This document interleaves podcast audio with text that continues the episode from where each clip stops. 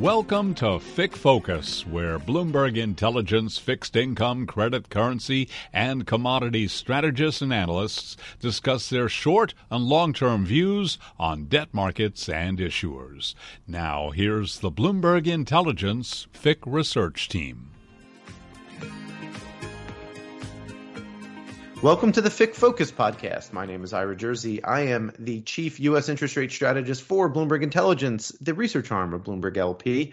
On this podcast, we're going to be talking about the macro environment and cross asset allocation with Ben Emmons, who is a managing director of global market strategy at Medley Advisors. Ben, thanks for coming back on the FIC Focus podcast.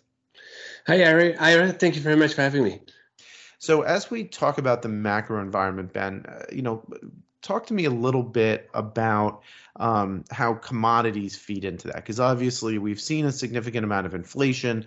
Some of that's been because of supply chain issues but obviously commodities and input costs are on the top of a lot of people's minds particularly when they're thinking about how to value some of the um, you know some some of the credit and equity assets that uh, that we all invest in. So um, so so maybe a little overview of how you're thinking about commodities right now with maybe a little bit of a focus on oil yeah, indeed. As we just uh, as we're speaking, the OPEC Plus uh, meeting is on the way, and it's all about the spare capacity uh, issue that I think is not only the energy markets that are affected by it, but commodity markets in general because of the Ukraine war having such a major shock, and that ripples through the different commodities.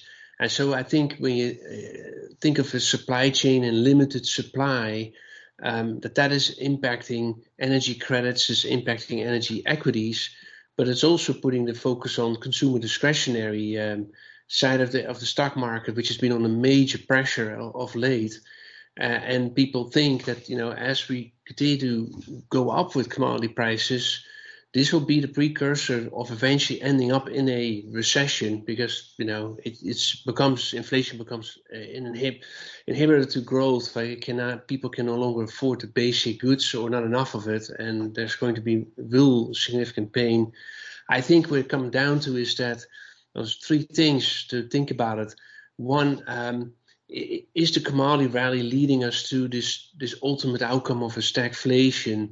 I think financial markets are certainly uh, trading it or trying to price it, but there's limited experience in the markets, you know, of, of people that have been around when there was actual stagflation, and you know, unemployment is not yet to show significant increase. So it stays still on the side of that commodity prices feeding into a stagflation outcome is more about just inflation rising. Therefore, inflation hedges like materials energy and, and, and commodity related uh, equity sectors do better in that environment. Uh, secondly, it's the inflation itself as you related to the Fed and other central banks. You know, you saw the Bank of Canada yesterday coming out with a quite a hawkish statement. I think really responding to their domestic price pressures are just getting, in their view, further further out of control. They have to move faster. So that is an element in the market again, like the pause that we went through last week, that whole debate. Yes, the genie is out of the bottle. Uh, that Bostic has done twice now uh, with tapering and, and a 50 basis point hike now with the pause. But by far not that the commodity price rally that we're seeing is going to lead to a central bank tightening pause, I think, unless it leads to this major recession that follows. Uh, and lastly, I think it's also about the micro picture people look at, at commodity prices as um, maybe a broad macro trend, the China shutdown having that effect on that as it reopens again. That's true. China will have pent up demand. It show up in coal, will show up in iron ore, and likely show up in energy as well. But it's also about the the, the micro picture in, in the economy. If, if if you think about all these grocery stores, or you're thinking about other companies in the in the food supply chain, there's winners or losers there. We we call that medley a K-shaped recovery that's you know re-emerging. You see winners from that commodity trade, but you also see big losers, and that was showing up in recent retail earnings, for example. So I look at commodities that way. It's a broad, big trend of upward price pressure, of ongoing uh, rally that I think, think is not stopping at any moment in time, even though there's risk of recession and or the dollar gets too strong On the other hand, it's also very much of a story of uh, yes, it could be a stagflation outcome, it could be a faster tightening cycle, even though what we're experiencing, and it is a micro picture of a K-shaped recovery within the stock market. So, so let's focus a little bit more on the stock side of things. So when we talk about you know things like oil prices going up, that obviously hits the consumer at the pump where they have less discretionary um, money to actually spend because they have to still spend money on, on, gasoline. And while electrification continues, there's been a slowdown. I mean, just anecdotally, you know, I went to go look for a, a vehicle for for my uh, for, for, my family uh, recently, and uh, recently, as in this past weekend, and it turns out that you know there's no inventory, and we can't even buy a hybrid because they're they're not available right now, except with a six to eight month lag, right? So so and, and we need a vehicle now, not you know not eight months from now. So, but but we we kind of know that part of it, right? About how how high oil prices affect um, uh, affect the consumer. But let's talk about the input costs because we do have obviously um, you know higher metals prices and, and some other inputs. How much do those really affect the uh, those sectors like the manufacturing sector, or and how much of that really is is the wage picture, right? So we got the unit labor cost data today. Productivity just plummeted in the first quarter. Real earnings are down you know, is there going to be pricing power for labor that's going to, you know, continue to to keep costs higher? I guess that's one of the questions. And or, or will companies be willing to decrease their margins in order to keep unit sales up? Yeah, I think the question you're asking is the, the bigger picture. Is, is is it ultimately going to lead to this wage price spiral or price wage spiral? Right, because there could be two ways of that. Uh, that input cost issue is obviously a major concern for companies now. I think the recent earnings season, you know, that, that came up in conference calls quite a bit of how companies have to manage their balance sheets now with higher input costs. And that's also a question of about efficiency of companies, right? Their their margins to sustain margins, having operating operational margins being more effectively managed, inventories being effectively managed, even receivables uh, better managed. And I think if you take that all together, there's this problem that costs have to be passed on. And so far, demand has, you know, as you have, you want to buy this car, there's no inventory, and therefore the price of the car will remain high. And you're willing to pay that price because you need that car. Until that does change that dynamic, that the people people do not make enough income to actually afford these higher prices as they are slowly being passed on because companies make a trade-off here like i have to sustain margins as in I got to deliver return on equity to my shareholders or pay it out as dividends. And therefore, input costs will be passed on. And that seems to be slowly happening now. Uh, at least I, I, saw it from conference calls on more industrial companies that are that are doing that. On the retail side, is a very different story, right? The, the, the recent inventory buildup that happened um, is, is really now a, a, complex issue for retail companies dealing with inventory acquired at a higher cost but having to sell it at potentially discount because people are not making choices now between different products and shifting demand. So demand substitution, as uh, economists would say. So I think that plays a role there too, as input costs rise, that people are shifting their preferences. Um, and lastly, this wage price spiral or price wage spiral, because it could be two ways. Um, it seems more like that it is about prices going up than wages are are responding perhaps with some level of lag. As you say, real incomes are, are continue to stay negative. And I think that that is not likely to change that easily. You know, we know that unionization in, in the United States is still historically low. That's one way how wages could rise. The other way would really be that it is still, despite a tight labor market, it's a competitive labor market. Um, so I do think that there's plenty of wiggle room there for people to jump to jobs, maybe make better income, but also there's competition. So I don't think it's necessarily a price wage spiral or the other way around. So I think that that input issue is not so much the, the problem, input cost issue. It's more about how companies are going to or want to maintain their, their operating margins, their, their actual profit margins, and make that trade off and say, now we do really have to pass on these costs. And that seems to be happening. So then, then how does that affect valuations at large in the equity market, either by sector or just uh, just in total? You know, there's been a lot of talk that hey, we, we just about had a 20% correction from the highs, right around. Uh, people have been talking about that 3,800 ish level for. Um, uh, for, for for the the S and P 500, we we didn't quite get there, but we came pretty darn close. You know, have have we basically reprice the market enough where um, we don't have to worry more about a downshift. And, and if you're right and, and prices are able to be passed along a little bit by some sectors, is there, um, you know, in general, is that okay for the stock market? But or is there maybe another leg lower because valuations are changing because things like real yields are now positive in, in many parts of the, the, the yield curve and you know and might be going even even uh, even higher. Yeah, I think on that last part, that's definitely true. We will likely see higher real yields really because the nominal yield, the Fed funds rate, has to continue to be moved up. It's no longer idea, I think, of getting to neutral or short-term neutral. It's about getting higher than neutral, and that restricted policy setting, I think, is very clearly in the mind of most of the people on the FOMC and, and, and other central banks. They're all in the race to the top now instead of race to the bottom. Um, so yeah, rising real yields will you know, affect valuations in, in, in risk assets as a discounting mechanism, as we did the other way around.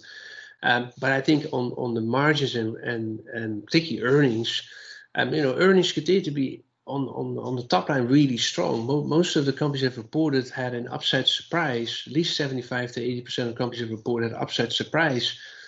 There was some downside surprise on the bottom line. I think this is where people are worried. And that's, I think, part of the story of that the price is adjusted down, as in the, the level of the S&P index, whereas earnings have not really adjusted down as much of, or anything. So the PE ratio looks more fair now, I, I guess, at this at the, at the, current levels where we are, just about 4,100 and change. Uh, but the downside risk for the S&P remains quite large because the earnings picture is not necessarily uh, being uh, sustained the way it is if, if indeed costs are being passed on, and that does then ultimately change demand. People really uh, the tear away. We noticed that that is happening with used cars. Maybe not in your case, but it, it, it's certainly uh, going to spread to other categories. So I think that the equity markets are at this moment maybe somewhat fairly priced, but it also highlights that the bounce that we're in at the moment is quite fragile because of that inflation picture not uh, improving any any at any moment at least. I'm certainly not in camp of peak inflation given the price pressures that we talked about on commodities. So it is the two-way force of rising real yields because nominal rates have to rise, plus that uh, earnings may start to erode, uh, and therefore it, it should see further adjustment of price downward, right? So I'm more of a camp that S&P at 3800 was not the bottom. It's probably lower, more at 3500 or or about. Right? You have to see major overshooting to have cheap valuations, which seem to be more fair at this point. So let's turn a little bit then. So we talked a bit about commodities and equities. Let's turn to the fixed income markets. Um, you know, two major components. Uh, I guess look at you know credit and I guess at some level mortgages go into that with uh, with agency MBS and obviously rates. So is there anywhere in particular that you think is currently mispriced or or that people should be thinking about maybe adding some risk in, uh, whether it's uh, um, you know wh- whether it's anywhere in, in credit or, uh, or or even rates?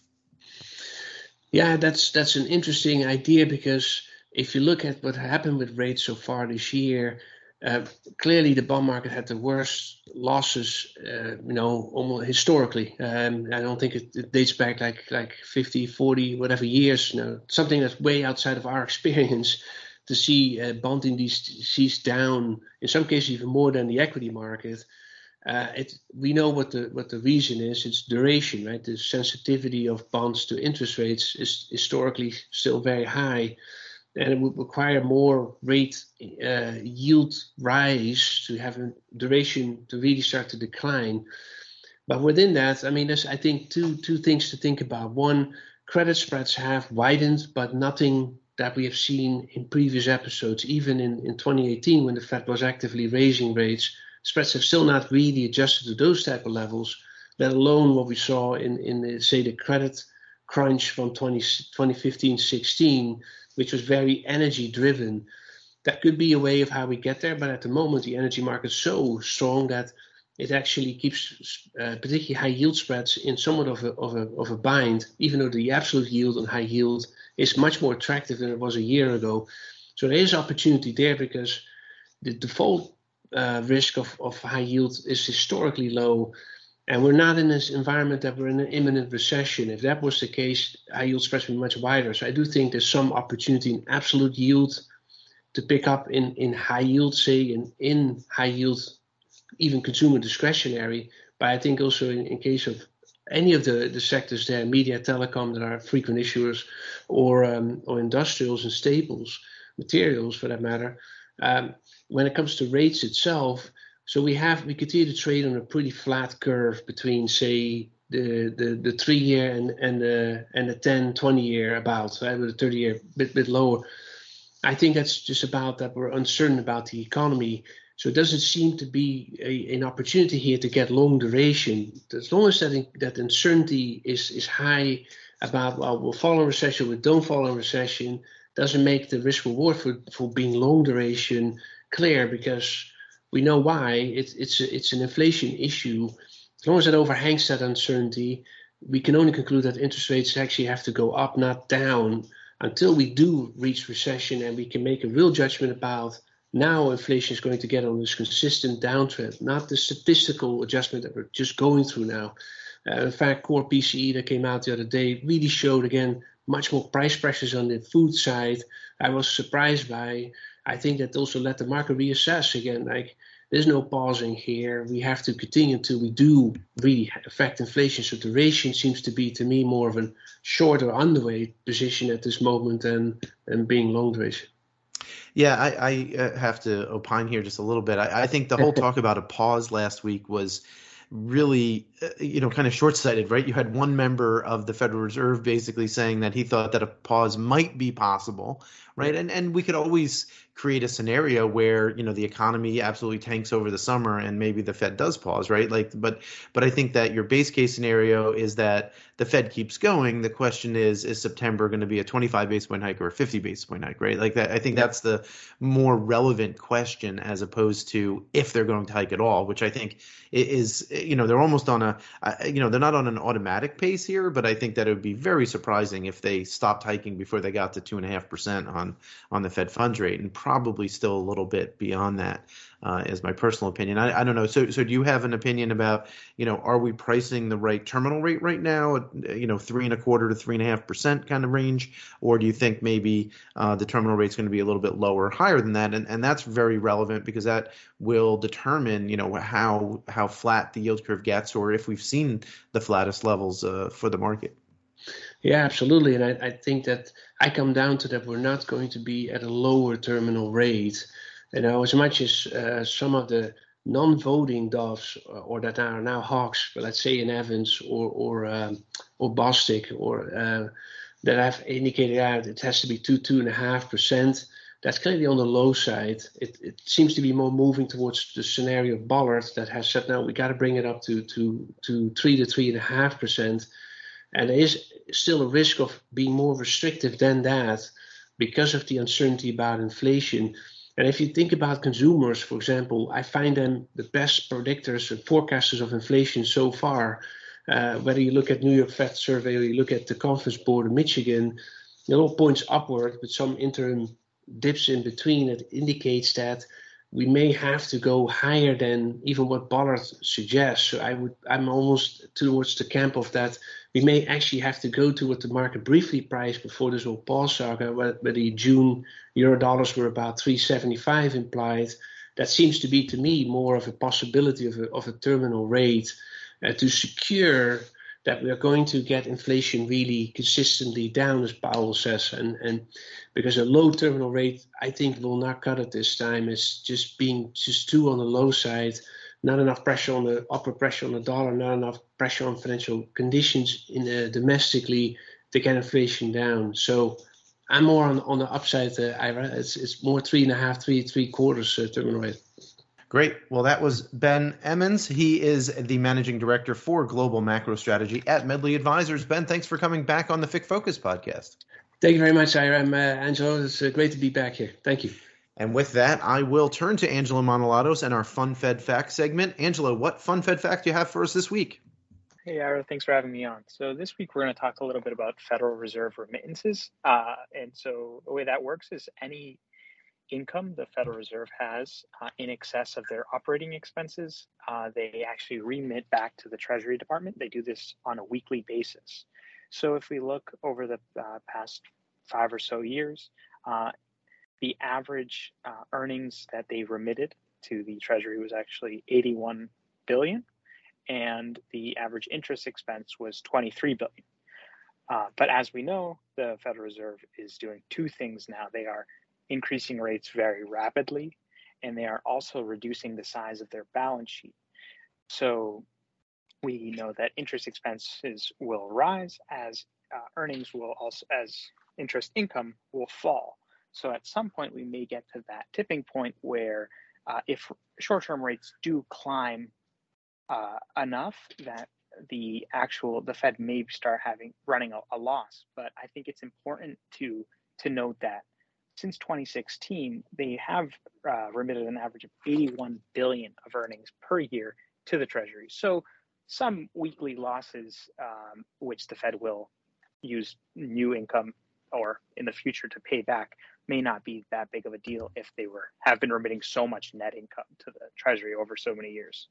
Yeah, I guess the the issue that people are talking about is that uh, the the you know hundred billion ish dollars plus or minus that they've been uh, remitting to the Treasury Department lowers the deficit a little bit, and people are thinking that, hey, if they're not remitting all of this money, then that increases the deficit, and they're not completely wrong about that. But um, but the, the, Treasury Department also has been cutting bill supply and cutting tre- cutting coupon supply because deficits are significantly lower now than they have been in 2020 and 2021. So and they and because you do have wages going up significantly, you actually have a, a very large increase in in tax revenue that that's helping contribute to that lower budget deficit. And and assuming that you don't get another huge fiscal spending package um, it's not likely to go up. So, um, so, so, the remittances really are not going to be, from a total budgetary perspective, really very significant vis-a-vis the amount of compensation and, and income that uh, that that the Treasury Department's getting. So, so people who think that this is some major budget deficit issue are just, um, you, you know, you have to take a step back and just look at the whole big picture um, and all of the moving parts of the budget and, and realize that it's not that big. Um, so, anything else uh, related to remittances or, or the Federal Reserve's reduction in their balance sheet, Angelo? Yeah, so just some back of the envelope uh, calculations here. Um, and always take these with a bit of a grain of salt. But looking at the kind of the rest of the year, we could have uh, the Federal Reserve could have interest expenses somewhere around 65, 65 billion for 2022, uh, and income around 160 billion uh, this year. Uh, interest income, so maybe around 100 billion or so of remittances, uh, potentially uh, potentially on the lower side of that. But that's just kind of like a, a ballpark for this year. I wanted to do a bit of a calculation for the show. Great. Well, thank you very much. That was Angelo Manolatos. He is an uh, you're, what are you a senior associate strategist with us now? Yeah, I believe that's your, that's your title. So thanks very much for coming back on the show. On behalf of Ben Emmons, Angelo Manolatos, I've been Ira Jersey. If you have any ideas for topics that you'd like us to hit on, or any particular uh, guests you'd like us to reach out to to talk about on the show, please reach out to us on the Bloomberg Terminal. You can find all of Angelo's and my work at bi rate n go on your Bloomberg terminal. With that, until next time, be well.